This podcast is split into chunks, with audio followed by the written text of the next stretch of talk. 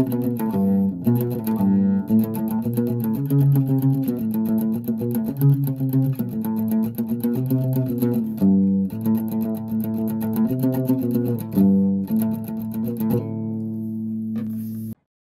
ومرحبا بكم معي في هذه السلسلة التي أقدمها خلال شهر رمضان لعام 2023 وعنوانها رمضان بدون سجان نفحة أمل لأولئك الذين خرجوا من محنة السجن لسجناء الرأي والسياسيين وما زال هناك عشرات الآلاف منهم في سجون مصر ونتمنى لهم الانفراج والحرية.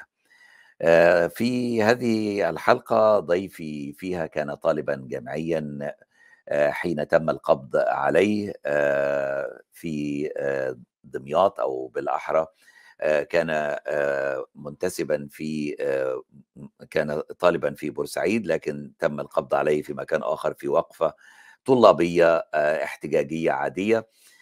لكن ماذا حدث له بعدها؟ وكيف قضى رمضانين في السجن؟ رمضان 2015 ورمضان 2016 هذا ما نعرفه من ضيفي الموجود الآن في بيروت.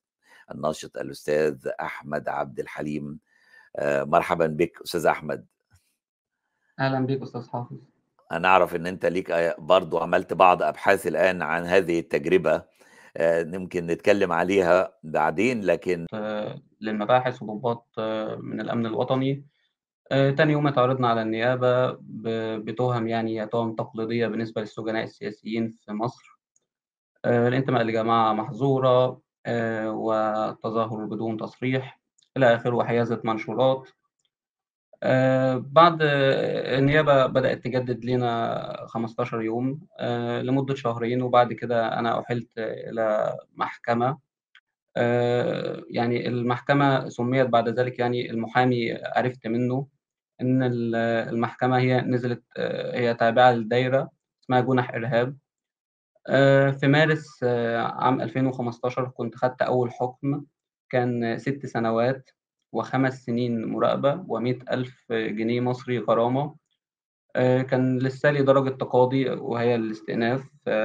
جلسة الاستئناف كانت في شهر مايو من عام برضو 2015 كانت تحديدا يوم 31 مايو. محكمة الاستئناف خففت الحكم إلى خمس سنوات. سجن وخمس سنوات مراقبة ومئة ألف جنيه غرامة. يعني هي بس خففت سنة واحدة من ست سنوات سجن إلى خمس سنوات سجن. آه بعد كده خلاص لم يتبقى لي إلا درجة تقاضي واحدة اللي هي النقد. كنت في أي مدينة حين تم القبض عليك في بالتظاهر في, كنت في 2014 آه. كنت في مدينة دمياط. في دمياط آه. و و وال و وليست هذه الجماعة يعني المحقق قال لك أنت جماعة الإخوان المسلمين ولا أي جماعة يعني هل حددها؟ لا لم يحدد الجماعة ممكن أثناء التحقيقات سألني تحديدا يعني هل أنت بتنتمي للإخوان المسلمين لكن ورقيا يعني والتهمة الورقية لم. ما كانش فيها أي جماعة هي محظورة يعني لكن أنا طبعا نفيت يعني أي انتماء للإخوان المسلمين. أنا في حياتي يعني لما أنتمي للإخوان المسلمين سواء أنا أو حتى يعني الأسرة أو العائلة بشكل موسع يعني أكبر. أه. ال ال ال السجن كان في, في في أي مكان؟ أنت كنت ذكرت لي أنه رمضان 2015 كان في جمصة؟ آه يعني أنا أه اتسجنت في أربع أماكن منهم اتنين أماكن احتجاز فورية. كان مركز كفر البطيخ ومركز كفر سعد. منهم اتنين أماكن احتجاز غير فورية اللي هم سجن جمصة شديد الحراسة وسجن بورسعيد. المدة الأكبر اللي أنا قعدتها ضمن السنتين يعني كانت في سجن جمصة شديد الحراسة. شديد الحراسة لأنك سجين سياسي؟ سجن جمصة مقسم إلى سجنين سجن اسمه ليمان جمصة وسجن اسمه شديد الحراسة طبعا ده طبقا يعني لل لأعراف القانون ده بيروحوا سجناء معينين وده بيروحوا سجناء معينين يعني في عرف القانون الجنائي بشكل عام آآ فسجن جمصة هو السجن اللي كان شديد الحراسة، هو اللي كان بيستقبل آآ سجناء سياسيين. كيف كانت معاملة السجناء السياسيين؟ أماكن أ أ أماكنهم هل هي منفصلة عن الجنائيين؟ سجن جمصة كان هو عبارة عن 6 عنابر، كل عنبر موجود فيه 48 زنزانة، الزنزانة بتحوي من 20 إلى 30 سجين يعني. يعني حوالي 1000 سجين في في العنبر الواحد. آآ السجناء السياسيين في سجن جمصة كانوا مفصولين بالفعل عن عن السجناء الجنائيين، كما هو في أكثر برضه السجون المركزية والعمومية. آآ كان السجين السياسي موجود في عنبر واحد، و وال5 عنابر الأخرى موجود فيهم سجناء جنائيين. كان يعني من ضمن أدوات التأديب والعقاب اللي كانت بتستخدمها السلطة وإدارة السجن لمعاقبة السجناء السياسيين، كانت بالفعل بتنقلهم من عنبر واحد إلى عنابر أخرى، اللي هم يعني يكونوا موجودين وسط ال الجنائيين يعني بشكل فردي، بتكون الزنزانة كلها سجناء جنائيين، لكن موجود ضمنهم سجين أو 2 سياسي ضمن ضمن العقاب يعني.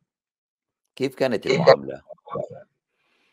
والله سجن جمصة يعني يعني من خلال تجربتي ومن خلال حتى بحثي يعني في المؤسسات السجنية والعقابية وكده، هو مَر يعني بتحولات كتير حسب إدارة السجن، في إدارة سجن بتيجي بتكون المعاملة فيها أو system المعيشة آآ يعني إلى حد كبير متحسن أو هو أفضل الأسوأ يعني، آآ وفي إدارات تانية بتتعاقب على السجن، فبتقدر فبيتغيّر من خلالها system المعيشة وإدارة ال السجن يعني. في الفترة اللي أنا كنت فيها، كانت إلى حد كبير فترة يعني غير سيئة مثل الفترة اللي قبلها أو حتى الفترة اللي بعدها. آآ كان السجناء السياسيين آآ قادرين إن هم ينظموا نفسهم آآ بشكلٍ ما، ويتفاوضوا مع إدارة السجن في يعني التفاوض وأخذ بعض الحقوق و آآ السجنية واللي بي اللي بينُص عليها الدستور ولائحة السجون بشكل عام يعني. فكان التجربة في سجن جمصة هي أفضل كتير من سجن بورسعيد. أو هي أقل سوءًا آآ من سجن بورسعيد. آآ كمان سجن جمصة هو سجن مُصمم يعني عمرانيًا هو سجن أفضل كتير من سجون أخرى، لأن هو سجن ب فيه سجن كبير جدًا. الزنزانة فيها حمامين. الزنزانة بتحوي 20 أو 30 سجين. زنزانة إلى حد إلى حد كبير متوسطة الحجم يعني. مساحة قد إيه بالمقارنة يعني ب20 واحد فيها؟ إمم. آآ مقارنةً ب20 واحد ومقارنةً ب بالسجون الأخرى، هي هي موجودة مثلًا وليكن ممكن نقول اللي هي 6 يعني مثلًا آآ 3 أمتار في في 8 أمتار، يعني 3 في 8. إمم. بالنسبة فب ده ل20 بالنسبة ل فده بالنسبة ل20 واحد وبالنسبة كمان لسجون أخرى. بالنسبة للطبيعية لأ، بالنسبة لسجون أخرى يعني سجن بورسعيد مثلًا اللي أنا برضه مرّيت بتجربة فيه، كانت الزنزانة آآ 2 في 3 آآ وكان في 8 أو 9 أشخاص. سجناء، فكان مساحة ضيّقة لل للغاية يعني. و و وبيناموا لهم أسرة أو شيء بيناموا عليها ال العدد دوّة 8 في مترين، 3؟ لأ، عنبر واحد ما كانش فيه سراير، كانت الناس بتفترش يعني على الأرض، بيعملوا اللي هو ما يسمى ال الفرشة. آآ الفرشة اللي هي بطانية بمقاس معيّن بيُقاس بالسنتيمترات، ممكن يكون 30 سنتي، 40 سنتي. والفِرَش بتترص جنب بعضها، وحسب كثافة السجن وكثافة الترحيلات، يعني ساعات بنزيد عن 30 واحد، ساعات بيكون الزنزانة فيها 18 واحد، حسب الترحيلات والأجواء وكثافة السجن نفسه. يوم رمضاني في السجن آآ ممكن ت ت تقول لنا عليه؟ رمضان. آآ إمم. هو رمضان في سجن جمصة بالنسبة لي كان مختلف تمامًا عن رمضان في سجن بورسعيد. آآ ممكن نحكي رمضان في سجن بورسعيد بما إن سجن بورسعيد هو كان التجربة ال الرمضانية الأولى اللي أنا حضرتها في عام 2015. يعني أنا في شهر 6 2015 اترحّلت من سجن جمصة لسجن بورسعيد علشان أأدّي امتحانات المعهد الأشعة اللي أنا كنت فيه.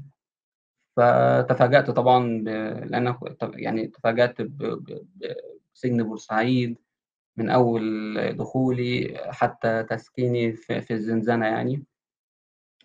آآ دخلت لقيت الزنزانة هي زنزانة صغيرة للغاية 2 متر في 3 متر، فيها 7 أشخاص كنت أنا الشخص التامن، آآ فيها 5 سراير آآ ل5 أشخاص وفي 3 أشخاص بيناموا على الأرض في مساحة ضيقة جدًا، جدًا، جدًا. آآ تفاجأت إن الز الزنزانة ما فيهاش دورة مياه، ف فكان السجناء بيستخدموا برميل من المَيّة، برميل صغير بيعبّوه مَيّة كل يوم أمّا بيخرجوا برّه الزنزانة، والبرميل ده اللي هو علشان يغتسلوا بيه أو يتوضّوا آآ وده قليل جدًا لإن أ السجناء في سجن بورسعيد يعني اللي بيصلّي بيتيمم مش بيتوضّى علشان يوفّر المَيّة. ف ف فسجن بورسعيد كان سجن سيء، كان يعني رمضان في في سجن بورسعيد اليوم الرمضاني تقريبًا هو يوم لا يختلف تمامًا على أي يوم آخر غير رمضان في في أيام السجن يعني. الناس كل يوم بتخرج تقريبًا من نُص ساعة ل3/4 ساعة، بيخرج ح في حدود من 30 ل40 سجين على 8 حمامات، آآ فهو مطلوب منهم إن هم يغسلوا مثلًا أدواتهم، يغسلوا ملابسهم، آآ يستحموا وكمان ي ياخدوا حاجاتهم يتبرّزوا، لإن ما فيش في يعني فترة قضاء من فترة خروجهم من الزنزانة اللي هي فترة محدودة يعني أصلًا، آه. آه، في ده أنا باتكلم في الخروج من الزنزانة، فالخروج بيبقى سريعًا جدًا آآ وبيبقى شيء صعب جدًا. بيخرجوا وبعد كده بيدخلوا تاني، آآ رمضان بينتظروا ال الفطار، بيكون لو في زيارة مثلًا من ال8 أشخاص في حد بيزور، فبيكون الأكل اللي جاي له هو فطار آآ هي الوجبة بتاعة الفطار بتاعة ال الناس. لو ما فيش زيارات ممكن هم يطبخوا أي شيء بسيط سواء رز وعدس أو رز وفول، أو يقلوا بتنجان، يعني وجبات بتبقى بسيطة يعني، لإن أكل التعيين بتاع السجن ما بيبقاش أكل ثري تمامًا يعني، هو أكل مُفقِر يعني، أكل فقير. وساعات طبعًا في في في في أيام معي معيّنة في الأسبوع كان بيتوزّع فيها لحمة، فممكن ده برضه بيكون نوع من ال الأكل يعني بيعملوه بيخلطوه مع الرز كده وتبقى رز ولحمة يعني. آآ كان في برضه سخّان ص صغير كده جوّه الزنزانة، هو سخّان م معمول في الأرض، فأنت بتقدر تعمل عليه برضه شاي أو تقدر تعمل عليه أي مشروبات سخنة، أو حتى تطبخ عليه أشياء بسيطة يعني.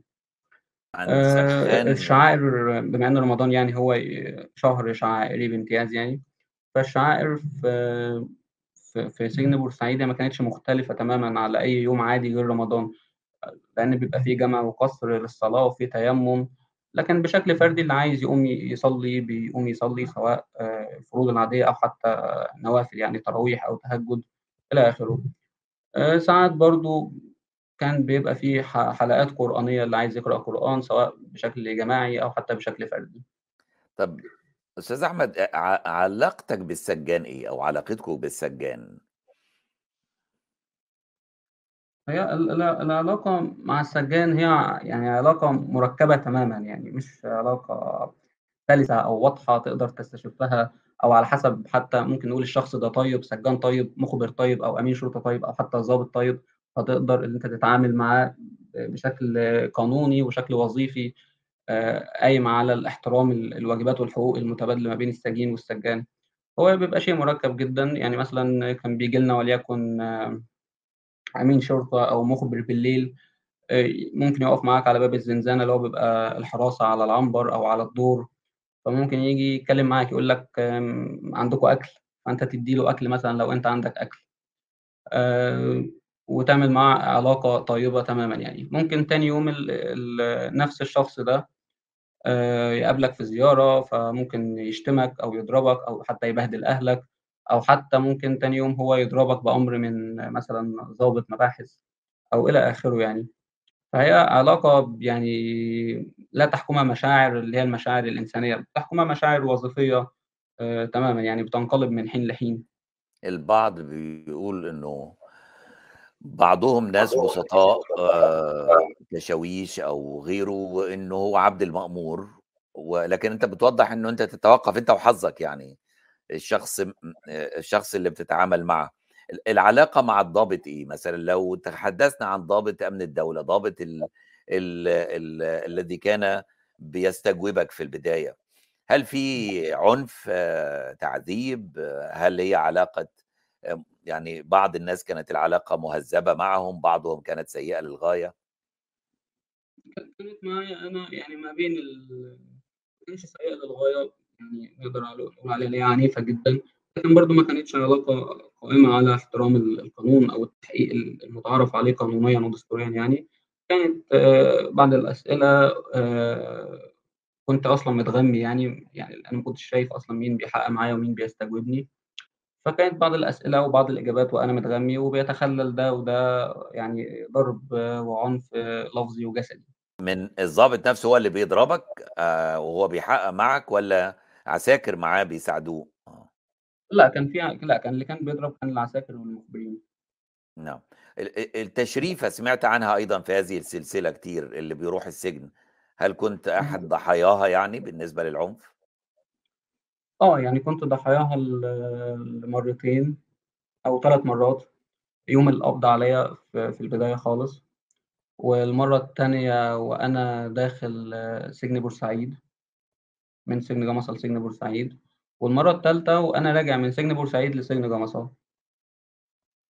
التشريفة هي شيء مُتعارف عليه جدًا يعني لدى كل السجناء، واللي دخل الأقسام واللي دخل المؤسسات الشرطية والأمنية، هي يعني بتختلف طبعًا من سجن لسجن، لكن ممكن نقول الشيء ال المشترك ما بين كل التشريفات، إن في ناس رجال السجن ورجال السُلطة يعني بيصطفوا مخبرين وأمناء شرطة وحتى عساكر لو عدد المُرحّلين أو عدد السجناء اللي داخلين عليهم هم هو عدد كبير، فبيصطفوا بيضربوهم أكتر لحد ما يودّوهم مثلًا أي شيء مساحة مثلًا فاضية أو كده، فيبدأوا بعد ما يضربوهم لو هم خدوا قدر كافي من الضرب، فممكن يستكفوا بده، وحسب طبعًا الضابط المُشرف على التشريفة نفسها، هو ممكن يقول زوّدوا ضرب، قلّلوا ضرب، كفاية كده.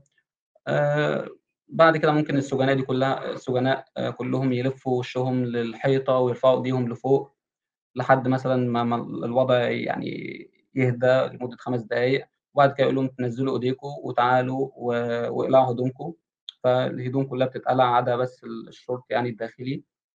آآ، وبعد كده هم بيروحوا للتفتيش بقى بشكل عام، كل واحد بياخد شنطته ويروح التفتيش يعني. حتى أنا يعني حضرت موقف يعني من ضمن الحاجات ال الذكريات المرئية اللي في ذهني اللي مش ب بانساها تمامًا، وأنا حتى كنت ذكرتها في في النوفيلا اللي كنت كتبتها بعنوان أجساد راقصة. اللي هي كنا إحنا رايحين من سجن بورسعيد لسجن جمصة، ودخلنا وكنت أنا السياسي الوحيد ضمن الترحيلة كلّها والباقي جنائيين، فكان الجنائيين طبعًا في في عربية ترحيلات خايفين جدًا من سجن جمصة وبيقولوا إن سجن بورسعيد أفضل كتير، مع إن أنا كان بالنسبة لي العكس، إن سجن بورسعيد هو أفضل، آآ، هو سجن أسوأ من سجن جمصة، لكن الحقيقة إن كانت معاملة الجنائي في سجن جمصة كانت معاملة سيئة جدًا. فدخلنا ات اتضربنا كلّنا ووقفنا ولفينا وشّنا في الحيط، ورفعنا إيدينا لفوق وبعد كده قلعنا هدومنا وبعد كده اتفتشنا، فأثناء كل ده كان في أصلًا سجين يعني إيده ورجله مبتورين، مبتورين تمامًا يعني، فهو كان بيمشي كده على ما تبقى من من من رجليه يعني من ساقه. فهو ده ما كانش ما يعني ده ر آآ، السجن أو رجال السجن ما اتعاملوش معاه بأي ظروف استثنائية، يعني نال من الضرب، حتى أصحابه اللي كانوا بي السجناء التانيين هم اللي ساعات كانوا بيشيلوه بأمر من المخبرين وكده علشان يروح يتفتش أو كده، ووصل حتى من بعض المشاهد اللي هو كان شايل ال الكيس بتاعته الشنطة بتاعته يعني اللي فيها هدومه وفيها حاجته ببُقُّه وماشي يزحف كده على ما تبقى من من ساقه يعني، لحد ما راح للمفتش يعني بتاع ال اللي هيفتشه المخبر اللي هيفتشه. فبيبقى لأ، التشريفة بتبقى يعني قاسية جدًا، وهي أصلًا ده يعني من ضمن منهجيات ال الإخضاع والتعرية اللي بتستخدمها السُلطة ضد السجين يعني، لتخويفه وترهيبه للمكان الجديد اللي هو دخله. أ آآ، إزاي تحوّل حكم في البداية 6 سنوات ثم الاستئناف 5 سنوات سجن إلى سنتين فقط آآ، محكمة النقد أعتقد و و و إمم. وأُخرجت باعتبار إنك أنت قضيتهم بالفعل؟ آه، يعني أنا ب بالفعل كنت قضيت سنتين، محكمة النقد كانت آآ، يعني أعادت المحاكمة مرة تانية ونزلت على دايرة برضه في في دمياط دايرة جُنح، لكن هو أمّا اكتفى هو شاف الحكم الأول فهو الحكم النهائي اللي هو 5 سنين، وشاف إن أنا قضيت سنتين من السجن بالفعل، فهو كان الحكم الأخير 6 شهور. آآ يعني ما كانش هو بالسنتين، يعني الحكم النهائي ما كانش سنتين، الحكم النهائي كان اللي هو 6 شهور، بس أنا بالفعل كنت قضيت سنتين. فهو حتى كان يعني من حقي قانونيًا إن أنا أرفع قضية تعويض على السنة ونُص اللي أنا قضيتهم ب بدون حكم يعني. يعني يكاد يكون نادر إن سمعت في القصص إنه في حد يعني آآ أوصى سجين بإنه يطلب تعويض لإنه ظُلم يعني، وإنه الحكم كان عليه 6 شهور فقط وسنة ونُص. هل هل في ظروف مختلفة لل لل لل للذي صدر هذا الحكم أو الذي أنصفك إن صح التعبير؟ هو لأ، هو لم ينصفني، لأنه لو ينصفني يعني إحنا ما ارتكبتش أي جُرم حتى أستحق عليه يوم واحد سجن. المحامين بالفعل يعني عرضوا عليّا إنه يعني تعالَ نعمل قضية تعويض على السنة ونُص اللي هم يعني قانونيًا م ما فيش فيهم حكم، لكن أنا رفضت يعني طبعًا الخروج من السجن اللي هو كفيل اللي هو خلاص لأ، أنا مش عايز يعني ن نشتبك مع السُلطة في شيء تاني، يعني و كويس اللي و إحنا خرجنا وكيف كان على خير. وكيف كان الخروج من البلد نفسه؟ الخروج من البلد كان في نوفمبر من عام 2021. آآ يعني في خلال 5 سنوات من من يناير 2017 إلى نوفمبر 2021 5 سنوات قضيتها في مصر. آآ لكن طبعًا مصر الأجواء ال يعني كل السجناء السياسيين أمّا بيخرجوا من السجن، بالذات لو هي أول تجربة سجنية لهم، بيظنوا إن هم كده يعني خلاص يعني قضّوا فترة سجن معيّنة وهيخرجوا. لكن الحقيقة إن الواقع في مصر بيختلف تمامًا يعني آآ في مراقبة أمنية حتى لو هي غير قانونية مش اللي هي مش المراقبة الشرطية المُتعارف عليها، آآ في اللي هي ما يسمى المتابعة إن آآ الجهاز الأمن الوطني دائمًا بيكلمك، بيستدعيك آآ تروح تقعد عنده في المقر أو في قسم شرطة أو حتى في مقر الأمن الوطني، تقعد عنده لمدة ساعات معيّنة أو حتى ل لمدة يوم كامل. ممكن يتم اعتقالك مرّة تانية أو مرّة تالتة ويتحط لك برضه نفس ال التُّهَم. فالأمر هنا ب يعني اللي أنت بتكون دخلت كده دائرة آآ مُفرغة يعني اللي هو ما ف بتلِف وتدور في وسط الفلكة الأمننة، بتروح وبتيجي وبيتعمل لك قضية جديدة حتى لو أنت م يعني ما بتعملش أي نشاط سياسي يعني أو أي شيء. وبالتالي آآ وبالتالي يعني كان الأس كان الأسلم آه ل لسلامتي ال النفسية والجسدية اللي أنا أخرج برّه مصر يعني. آآ فبيروت بما إن بيتواجد فيها بعض المؤسسات الصحفية والبحثية اللي أنا كنت باتعاون معاهم من مصر، وبانشر معاهم ال المقالات والأبحاث، فقدرت اللي أنا يعني أوفّر لنفسي هنا مساحة عمل مع المؤسسات دي. اللي كتبته عن ال الجسد علاقة الجسد بالسجن أو كان موضوع الدراسة كانت إيه البحث اللي أنت عملته؟